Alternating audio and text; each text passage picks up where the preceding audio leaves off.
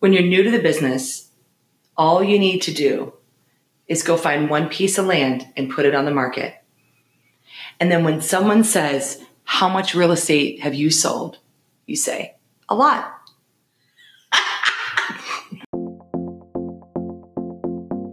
Welcome to the Messy Empire with Caryn Prawl, where we prove to you that success is all about embracing the chaos and charging into the unknown.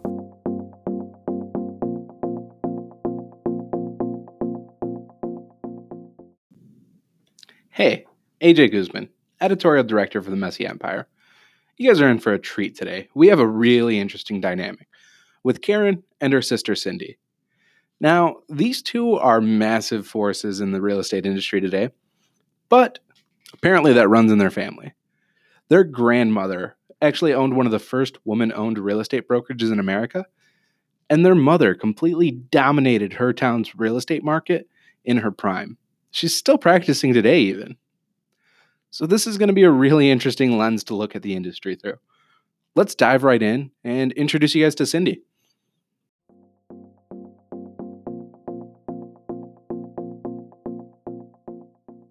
Um, well, I am the prettier and funnier one of the sisters of the Schmidt sisters. Come from a real estate family, and this is my much, much, well, truly younger sister, Caryn. Oh, my name is Caryn. I'm the youngest of five girls. Yes. Uh, Cindy is number four. She's five years older than me. And we both work in real estate. Uh, and our mother does too, and our grandmother. So we come from a long family of realtors. Well, grandmother doesn't anymore. That's true. She passed on. That's true. ago. Yeah. Uh, She actually hasn't practiced real estate for probably 25, 30 years. True.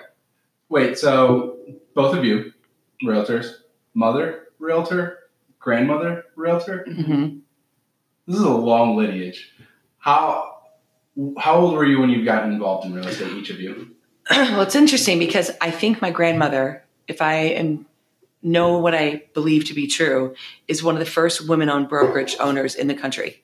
Oh wow. Yeah, so she opened her own brokerage in 1961 in Florida, Holy and cow. she had started as a realtor in the late 50s or early to late 50s. So I still have her business card when she started in real estate back then. So very few women were in the business then, and and she she did it. So Oh, Caryn, explain her office. in Florida, Yeah. It was so cool. It was at the end of her driveway. her driveway was a quarter mile long. hmm And it was like this little house right on a busy road, and that was her office. And so her she would drive just down the driveway to To her go to work. That's a solid commute. Yeah. Yeah. it was. It was a good commute. that is awesome. All right. So was your mother a realtor while you were young? She did become a realtor probably when we were. It was 1976 or seven. Yeah. I was three or four years old. Okay. So you were still very young. Mm-hmm. When did you guys start getting involved in real estate? Or were you When she made us do open houses at the age of 12. And flyers. She used to pay us like two cents a flyer to put a sticker on, and we'd have to walk them around the neighborhood. God, and take the listing book to people, Yep, exactly. We were always on errands with her, showing houses. With going her. into the office. Yeah. hmm So, What what brokerage was your mother with at that time? Richport Richport. Realtors. Richport Realtors? Yeah. Uh-huh. Where's Richport Realtors? It was in Wheaton, uh, or actually Glen Ellyn. Yeah. Um, right at the corner of Butterfield and Park. It was first at 53 down by the old Jewel.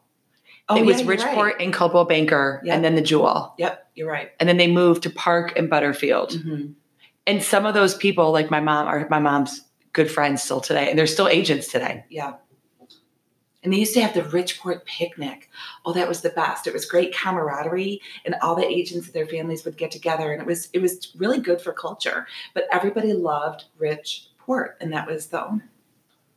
Oh. Wait, Richport is one name? Yes. Oh, that's kind of funny. Mhm. I thought for sure that was just a word. No. And then she worked for First United, hmm and that was good company. Oh, And then it was right across from the ice skating rink. And what's Ah. even better is when people complained about that office or complained about our office or office space, I was like, really? Because my mom worked in a real estate office where there was a firing range in the basement. Right. that's when they moved? No. They moved over a firing range? They had their office over a firing range So you would hear it. all the time. Yeah, it's going to be tough to keep that silent. Pew, pew, pew. Well, that's why it's good, you know, for people that are easily distracted but can still get things done. And then uh, Remax. How wait? So how long was the stint at Richport?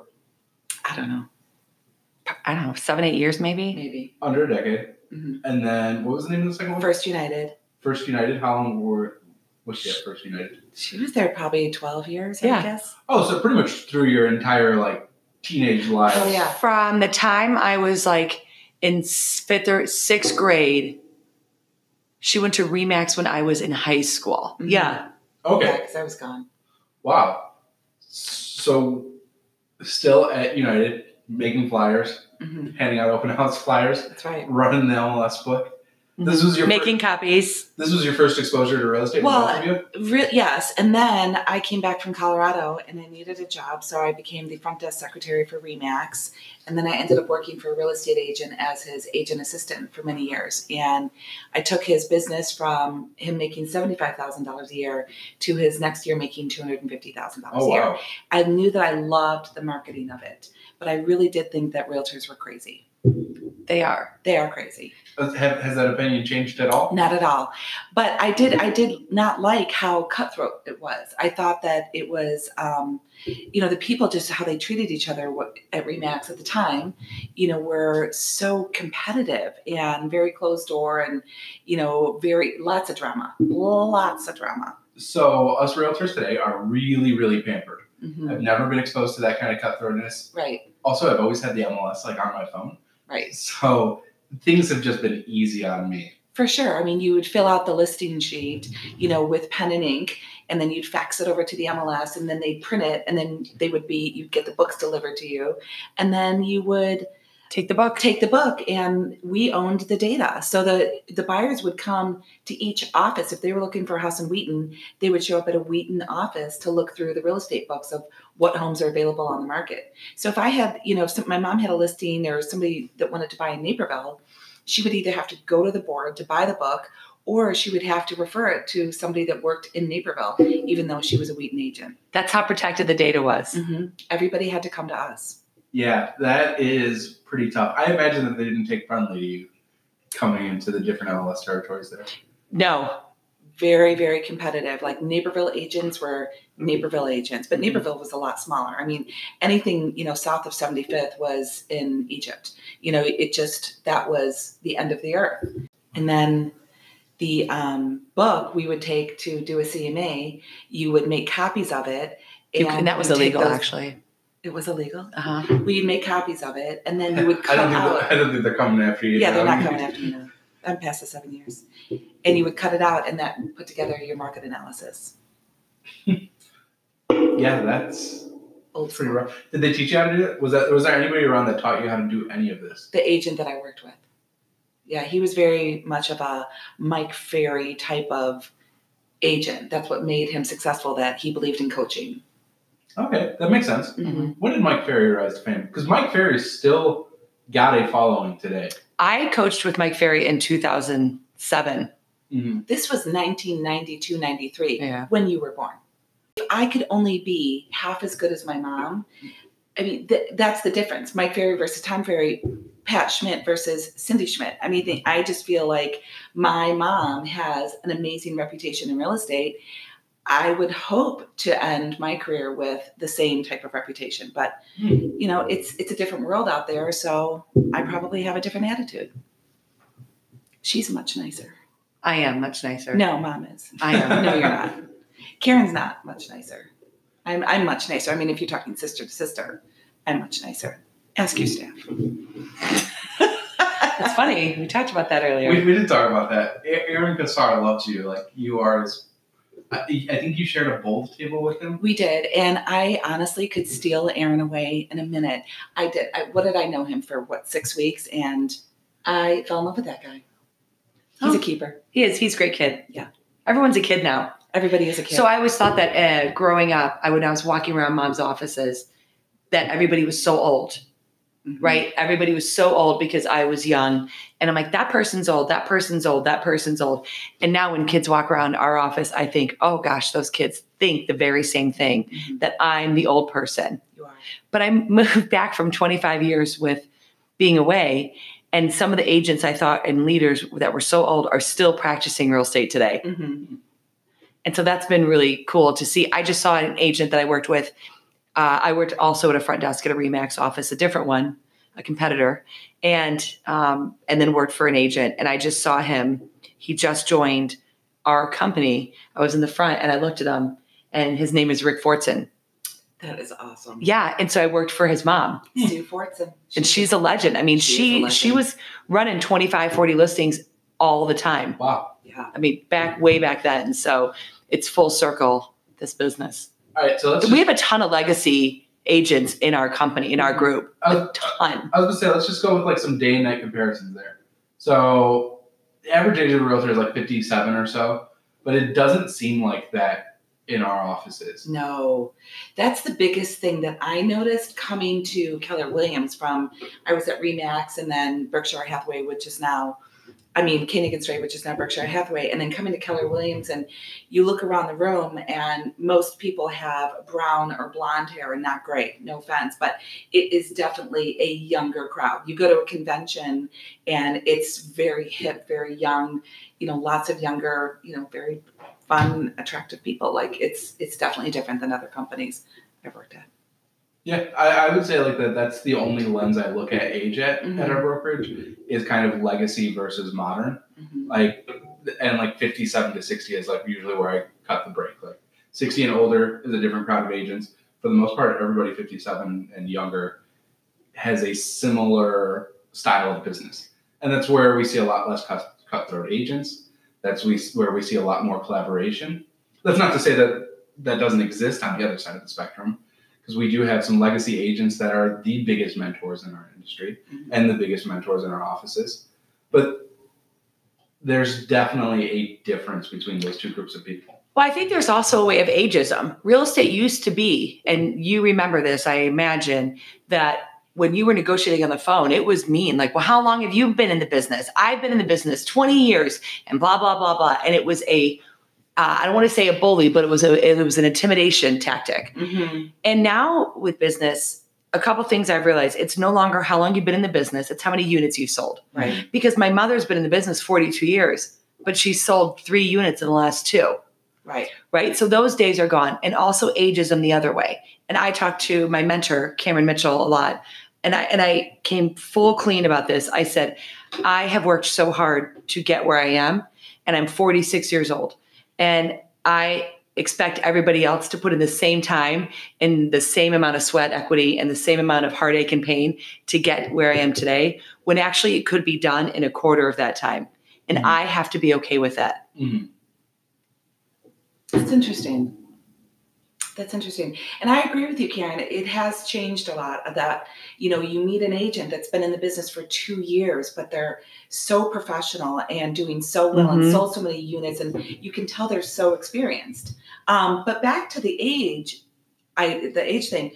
It's interesting that we've had more agents join our office that are older because they are interested in learning the technology and keeping up with the times and they've mm-hmm. come to our office recently we've had you know two that are really looking to make sure that they don't that they are able to keep up with the times and the and the demands of the buyers What age want. range were those people? well the one that we are just got is probably late 60s That's what I was thinking. Yeah. 68 to 72. Yeah, which is awesome i mean i can't wait to work with her it's Yeah. going to be so fun That's awesome. Mhm. That's pretty impressive. yeah and she is a legend too Caryn just going to give you some kudos is bringing the standards. Wait, you wait, wait, you are? i am just a couple All right. one or two that's we're, it We're recording. We got I know this. we're recording, but um, you know Keller Williams. What I love about the company is that it brings a professional standard to the industry. Like people step it up at this company where they want to be known as the professional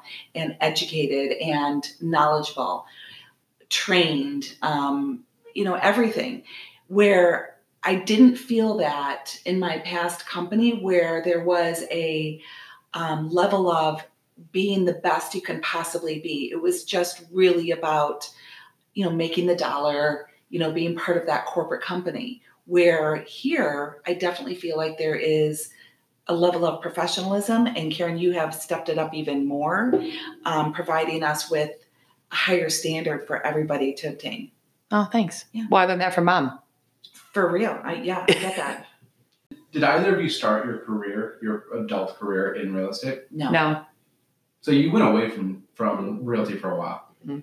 What was that? What, what were those adventures like? My adventure was out in Colorado. I was a ski instructor in Breckenridge, Colorado. Oh, that's amazing. It was awesome. I'm so sorry you came back. I know, I know. I came back for a man. That's a whole nother story. We'll talk about that later. Um, but yeah, we ended up breaking up, so all, all happens for a reason. But then I ended up going into adapted sports and recreation, and I worked for a division of the Park District for people with different abilities. So I worked there for 11 years, and then I worked in a school for two years thinking I wanted to be a teacher and found out that I did not like being stifled in a classroom. Mm. I went from working out of my car to in a classroom, and that didn't sit well with me. So then I started working in real estate part time just to, you know, get my family going. I had two babies and thought I'll just do this part time. So I started part time. So when an agent comes to me and they're part time, I get it. I know what it was like. And I remember the day that I decided to quit my other job and go for it. So that moment was very defining for me. And I can't, I look at agents and go, okay, at what point are you ready to go for it? So let's talk about that because you we've talked about this already. You've also started with real estate as a night job. Sure. What was it like when you finally decided that this was full time for me? What was that experience like? What was the moment? What was like the period of time leading up to that? And then how did you feel after you made the decision? If I could be completely candid, Yeah. I was working at the Chicago White Sox. I was a bartender working in the Bullpen Sports Bar down in right field. And I was getting phone calls on my my cell phone and I couldn't take the call. And it was happening more frequently and I really needed to get back to people and I couldn't. And so it was basically the next day after I was so stressed out not being able to call these people back because I was on a shift, I realized it was time. And so I finished my career when they um, won the series in 2005, and I started 2006 series it was season, and then I I quit after a week, realizing that I was in the spring market of 2006. I was so busy, and I went for it. But I had full support of my husband and my family, and uh, of course my friends who helped boost my career with awesome referrals. One person in, in particular gave me about a million dollars worth of Oh, real estate the following two years. So yeah, it was it was good. How about you, Caryn?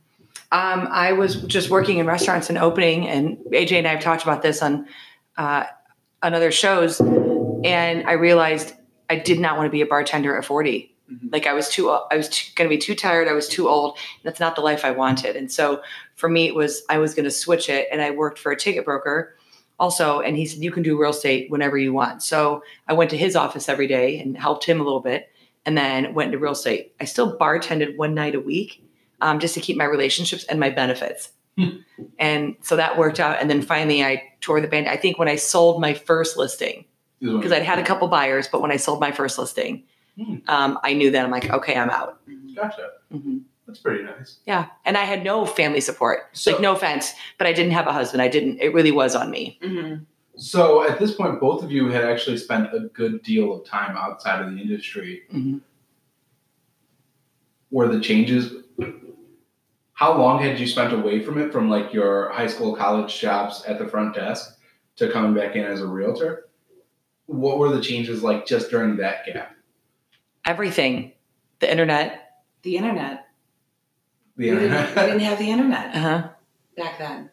so, so you the last at this point coming back into real estate, the last time you saw real estate, it was all still done on the binders. It Yes. was all still The hot sheet. Fat. You know that hot sheet was called the hot sheet. because it was still warm from the fax. That's right. Yep. Yeah. So we all depended on that, um, and it became a very broker dependent. It was a very broker dependent business. But I needed my broker to give me all these things because I didn't have access to them. So when you came back in, did, did you feel like your knowledge from your mother and your grandmother, and also your experience working the front desk, did that help you at all, or did it seem like that was completely useless at this point?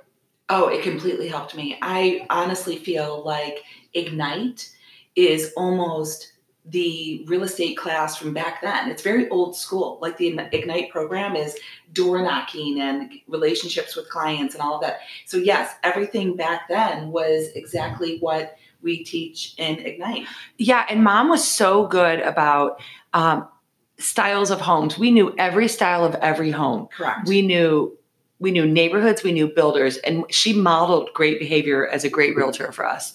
So she got a car phone in like 1982, Mhm, and we would drive around. And she's been in the same house since 1968 and still is today. Do you know I had a fake cell phone in my car? Like it was a pretend? Mm-hmm. Okay, we'll talk about that later. Okay. And she would pick up the phone and call people and say, Hey, Jane, I saw that you painted your front door or got a new fence to a client she'd sold five, ten years ago. Hmm. So she was doing like a Brian Buffini type program and she may have taken it because she's she was very learning based. Mhm. She had her GRI. I mean, she really was learning based. And she sat on professional standards like I do now.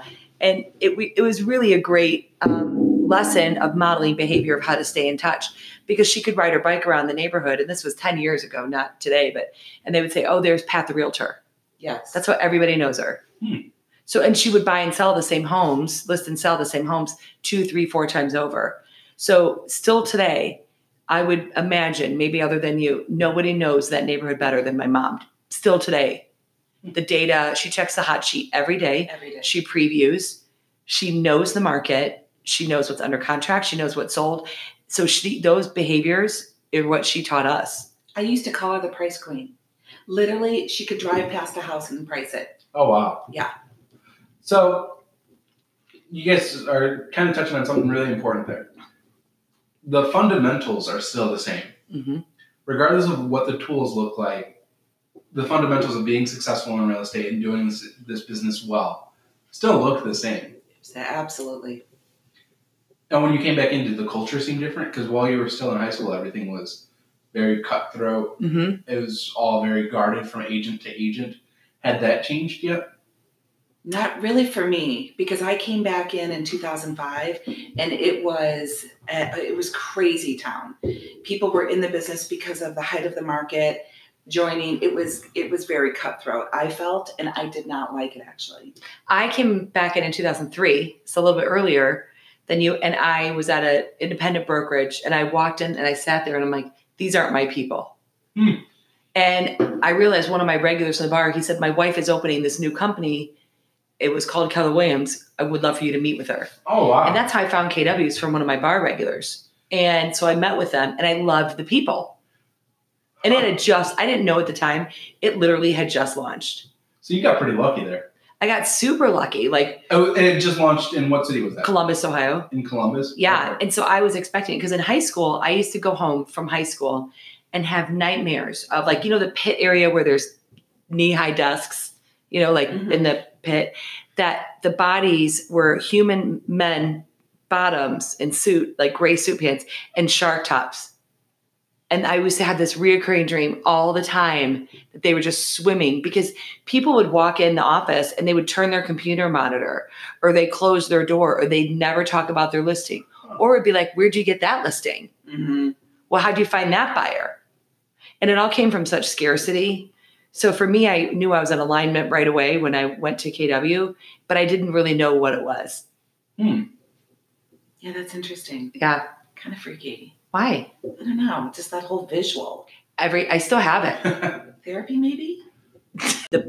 the uh, self policing and the self reporting and all these people that are right fighting for accuracy, which is important. Yet um, now, with the realtor population shrinking and teams getting bigger and the reporting and the accuracy and stuff that's happening with teams and stuff too. Like I, I know that if I write an ad and say I'm on a, I'm a buyer's agent on a team, and I say I sold 36 houses, I can't say that Mhm. because my rainmaker has signed the contract.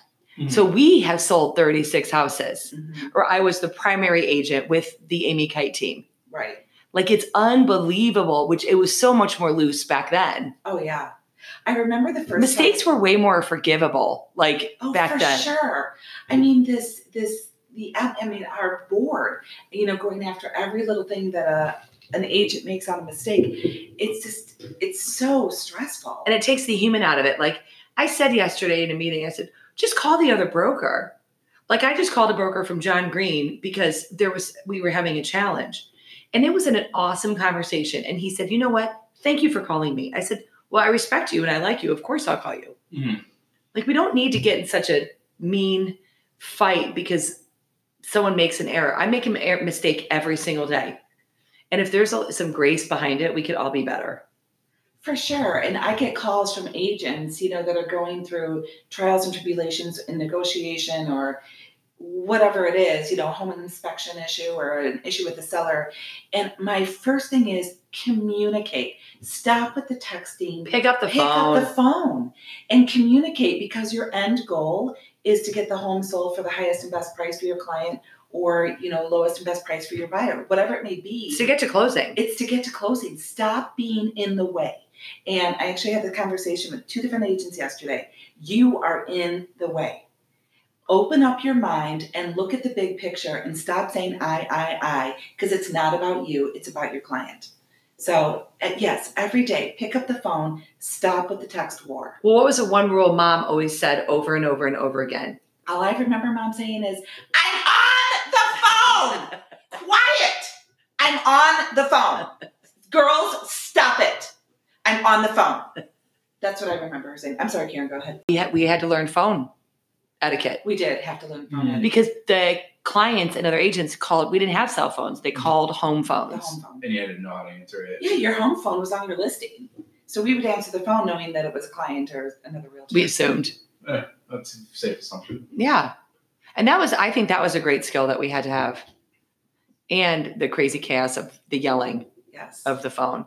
But my mom would go out and show, pro- like drop and go show all the time. And This is my best advice for the working realtor parent is that if you say you're going to be home at 7, show up at 6. So if I think I'm going to be showing homes until 8:30, I will tell my husband I'm going to be home at 9 and not 8:30. Because dad used to get so mad that she would say, I'll be home at seven, and then she would be home at like 7:30 or 7:45. Yeah. Oh my gosh. And that is a big issue, is time. Well, time management anyway. Time management. But I always like to say I'll be home at eight and show up at seven thirty. No, it doesn't always work. But I would It gives you that grace. Gives you the grace. That's my that's my tip for the day. So that's really good advice because I don't know if the same is true 10, 15, 30 years ago. Um, but like now, it, it does seem like a, a lot of new realtors are people entering the workforce after a lull, taking care of the family, taking care of the household. Yeah, it's their turn now. Yeah, it's it's their turn now, and you do have to have buy-in from everybody at home. And it's easy to say, yeah, I'm going to support you in this new endeavor, but it's a lot harder to do when mom or dad's showing up at 8:30 when you thought they'd be home at 7. Right. So when I got into the business, you know, it wasn't like it was an agreement between my husband and I. This is what we were going to do. We took five thousand dollars out of the savings account to put towards my business. And what I always say to agents is that when they're getting in the business and they're like, "Wow, this is so expensive," the class doesn't prepare you for this. I always say, "Well, listen, you're opening up your storefront, right? Mhm. So you have to buy the hamburgers to make the hamburgers to sell the hamburgers. So your hamburgers, you know, that you have to buy and make are your business cards, your signs, your marketing, whatever it may be. Then you got to make that happen by taking time and marketing that storefront and taking the time and getting to know your own business and setting it up with a cash register, which is of course your accountant and your listings and then your, you know, to try to find your clients that are going to come into your hamburger store. And then of course you sell the hamburgers and you take them all the way through that meal and you know close the deal and then hopefully they come back for another hamburger so people have to understand you have to have investment in it first which is your time your money and your energy Mhm. so my husband should have his own business card that says vice president of you know the win home team cindy Windeler because honestly he just took a sign out of the ground for me yesterday thank you so much Yeah. I just remember my mom driving around on her car phone with a cigarette and a Diet Coke in her hand in her Oldsmobile or Lincoln, No, it was um diet right Diet Right, chewing Big Red on What was that other soda? Diet. It was Diet Right, Tab. Tab. Oh, God. Tab. Ugh, It was tab. I was raised on Tab. I didn't get milk. I got Tab, yeah, you did. and sh- and I that's how she was doing deals. And she was a top agent, but it, it was the perception of what kind of car you drive. I think that's gone down a lot, actually. The Oh, cars. Sure. Oh, you think that's cars specifically? Or? cars, watches, Uh, like the millionaire next door, I think changed a lot of it. Right. So I would agree with that. I don't think that that's been as prevalent now. Tying back to professionalism from earlier, do you think that's a good thing or a bad thing? Because most agents have traded in the fancy car and traded in Yes. the nice suit Mhm. for disheveled hair, jeans, sneakers, and a t-shirt. Well, you know how I feel about that too. right. I think there's a happy medium. But I look at our examples of leaders in business around the country and the world. Mhm. If I look at Jeff Bezos or uh, Paul Allen or Bill Gates or uh, I think Warren Buffett would be the only person today we still see in a suit, right? Look at the owners of Facebook. What's Mark Zuckerberg? Mhm. He wears a hoodie every day. I hate it. I think it looks terrible. But he gets to he wears a hoodie every day. I think there's a time and a place in who your client is. So while mom got dressed up every day to go to work, and then she came home and put on her jeans, like Mhm. that did happen. Um, and I call it a realtor wardrobe because you could wear it like five times before you washed it. But our business, the people we're looking up to in business, are so much more casual. It's not just Wall Street players that we idolize. Okay. It's entrepreneurs who've created these businesses. So you're saying that yes, the attire has gotten less professional, but that seems to be more of society at large. I think there's a lack of respect Mhm. in general for people who have come before.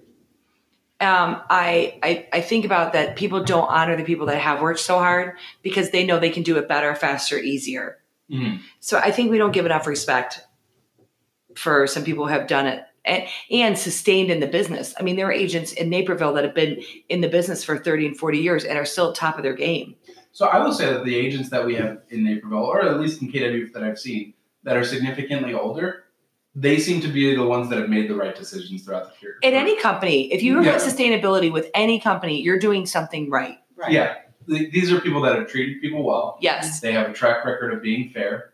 They have a track record of being honest, and they they have a track record of not being shady in their dealings. And and there is, and just being upfront, there's an agent when I sold real estate in Denver, and her name is Nicole Bradford. And I'm not sure what company she's with because she was we were never with the same company. Mhm.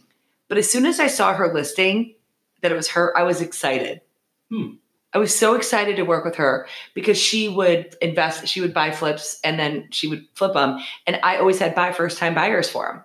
Oh, And we became now this relationship. She's like, just bought another one. And I would know it was coming Right. because of the relationship and the respect she and I had for each other. And so when I I, love that. right, and she, she's, a, and I hope she's still in the business today because she should be. But even after the fact, the way she showed up with integrity, like I had a buyer buy one of her flips and the furnace wasn't working eight months later, but they couldn't test it or the AC because of the weather. Mhm. And she still went in and fixed it. It was a three or four thousand dollar repair. Oh, wow. So it's more of those people and the relationship that we created. And we were never in the same company, but we just worked really well as colleagues. Yeah, I, I you see some of that, but that's that seems like the exception more than the rule. Mm-hmm. Um, is that an issue? Do you think? So, so what I can think of is when I was at Coldwell Banker, we had a lot of older agents, You did. um, and then coming over to Keller Williams, significantly fewer or a lower percentage were older agents. We probably still had about the same amount, but it made up a smaller percentage of the agent population. And so I remember, you know, I can't remember the agent's name specifically at Coldwell Banker, but when I said that I was that the whole team essentially was coming over to Keller Williams, they would mention Jack Ealer time and time again. Oh, And the would, mayor. yeah, they would always they would always say Jack Ealer like that is a very, you know, valued person. That is someone who Mhm. thinks a lot about the integrity, thinks a lot about how they're showing up in other people's business and in their lives. Like you're going to a good place because they have Jack Ealer. Was what the older That's agents amazing. would say to me. Nobody's ever said that to me about Coldwell Banker. Nobody's ever been like, "Oh, you were at Coldwell Banker. Did you know so and so? They're such a great person." I've never heard that the other way, but it also seems like that's such an exception that that's just not the rule. Like, Yeah, can you think of? I can think of one great agent in every single brokerage. Mhm. I Mhm. can too. And I agree with you, Caryn. Like there are certain Like you love Patty Murray. I do. I love Patty. I love Stephen Haas. I Yeah. love Susan Rhodes, you know. So yeah, I look at agents and when I do see their listings, you know, and I'm gonna show one of theirs, I do hope my buyer buys that one because of their reputation. because of the reputation. I want to work with that agent. Mm-hmm. And sometimes when I go in with a buyer and I don't know the agent, I, I really hope that I start off the conversation in the right way and we get on the, you know, you know, get on the right track of negotiation and not end up being combative or, you know, having all these personality difference issues. And I think that goes when you go get listings too, is that you can tell your seller agents like to work with me. If it were me, I would go get testimonials from other realtors and bring them to my listing presentation because it matters. Mhm. But the consumer doesn't know that. They don't understand that. But if I had testimonials to show, I love working with, Are you saying that the consumer doesn't understand that that's important? they don't. I don't think they understand it. Why wouldn't you explain it then? Well, I would explain it. But I don't know that that's really what they're looking for when they're going to hire me. You know, do, do I work well with others? I think that anybody can say that. And I love the testimonial idea Yeah. too, and I may try to use that. I that's interesting actually. Thinking about what you were saying about setting the tone of the expectation because that makes you look like a professional. Mm-hmm. to that you're prepared and you can handle right any conversation because you know your audience and then imagine if you had the stats to back it up and then you had the testimonials right Well, people make fun of me because I have all these checklists of what to bring to a CMA. Well, I do that to try to stay on task. So who is my client? And then then I know what I'm bringing. So if you're organized enough in that way, you will of course try to stay to that, you know, 45 minute hour appointment, whatever your goal is that day, and hopefully get done what you need to get done. mm-hmm. Yeah, and bring the stats. But yes, I go through my client, um, you know, basically their information sheet. You know, who are they? Where do they work? What do they do? You know, how many children do they have? That kind of stuff. Do they have a dog? Of course, and what type of dog? So important. okay i think what agents don't do well is they don't ask them enough questions I the agree. sellers and we talk too much and so i had an agent come to me and saying i'm not converting i'm not converting and i said tell me about your listing appointment and i had them model it for me and i said all you've done is talk about you I want to talk about that in the context of time. Is that something that's more apparent today? Does that happen more often today than it did?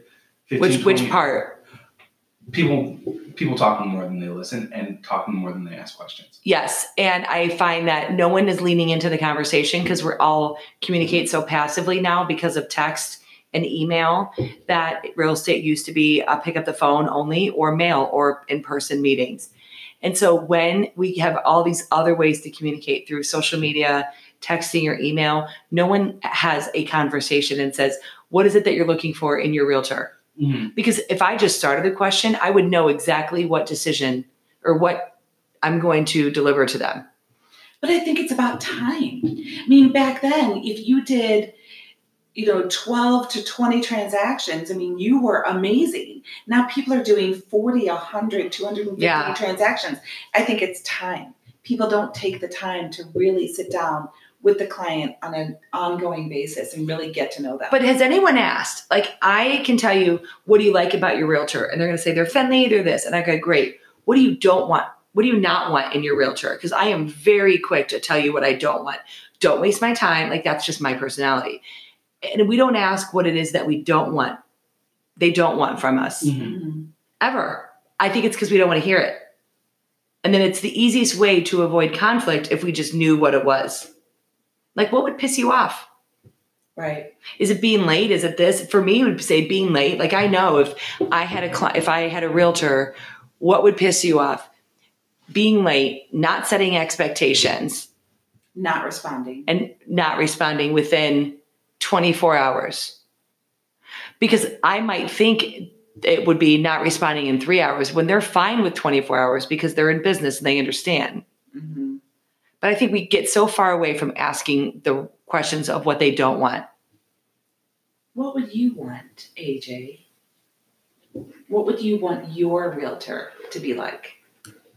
Me specifically? Mhm. Yeah. I'd like clear communication and I'd like a plan. Like the plan.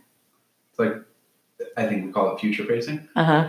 As as long as I have a good idea of what we're gonna do and when we're gonna do it, I'm usually okay with it. That is actually, I'm glad you brought that up because that is something I think people are lacking that they don't write out their plan to get the home sold or with the buyer. Or next steps. next steps, our buyer, even working with the buyer. Working with the buyer, I love to go, okay, what is our timeline? And could that timeline change? What is our plan?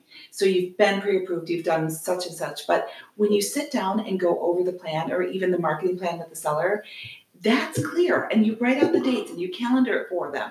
You're right. That is exactly what they want to know. What's the plan? So that's one of the things that I think technology has really done right Yes. that we're starting to incorporate into KW. Because if you think about, you know, buying something online and you're in the checkout process, you'll see a little roadmap up top with like four or five dots, and they each have like, you know, fill out your order information.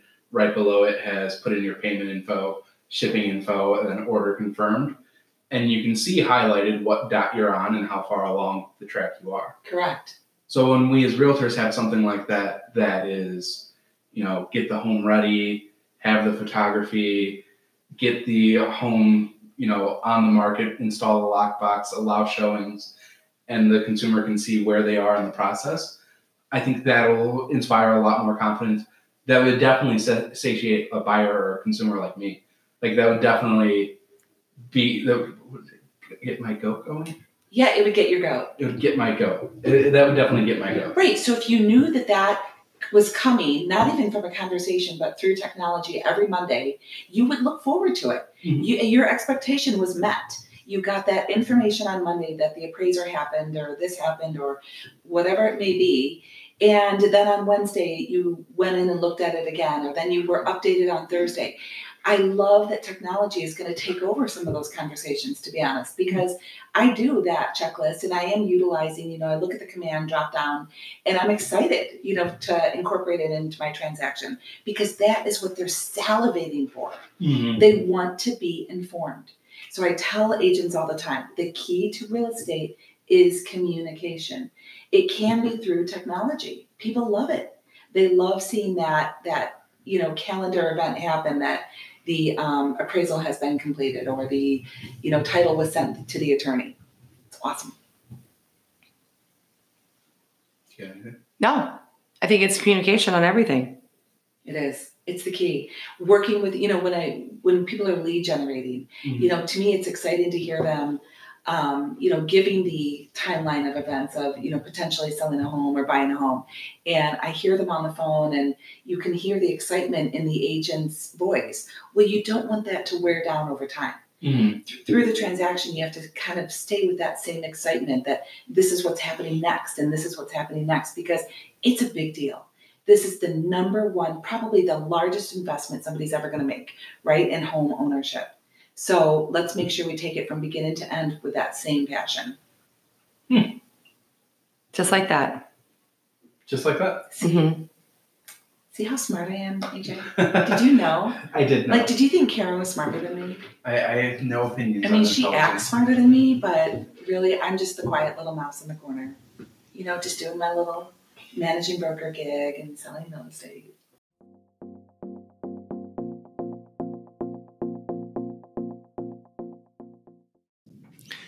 Hey, AJ again.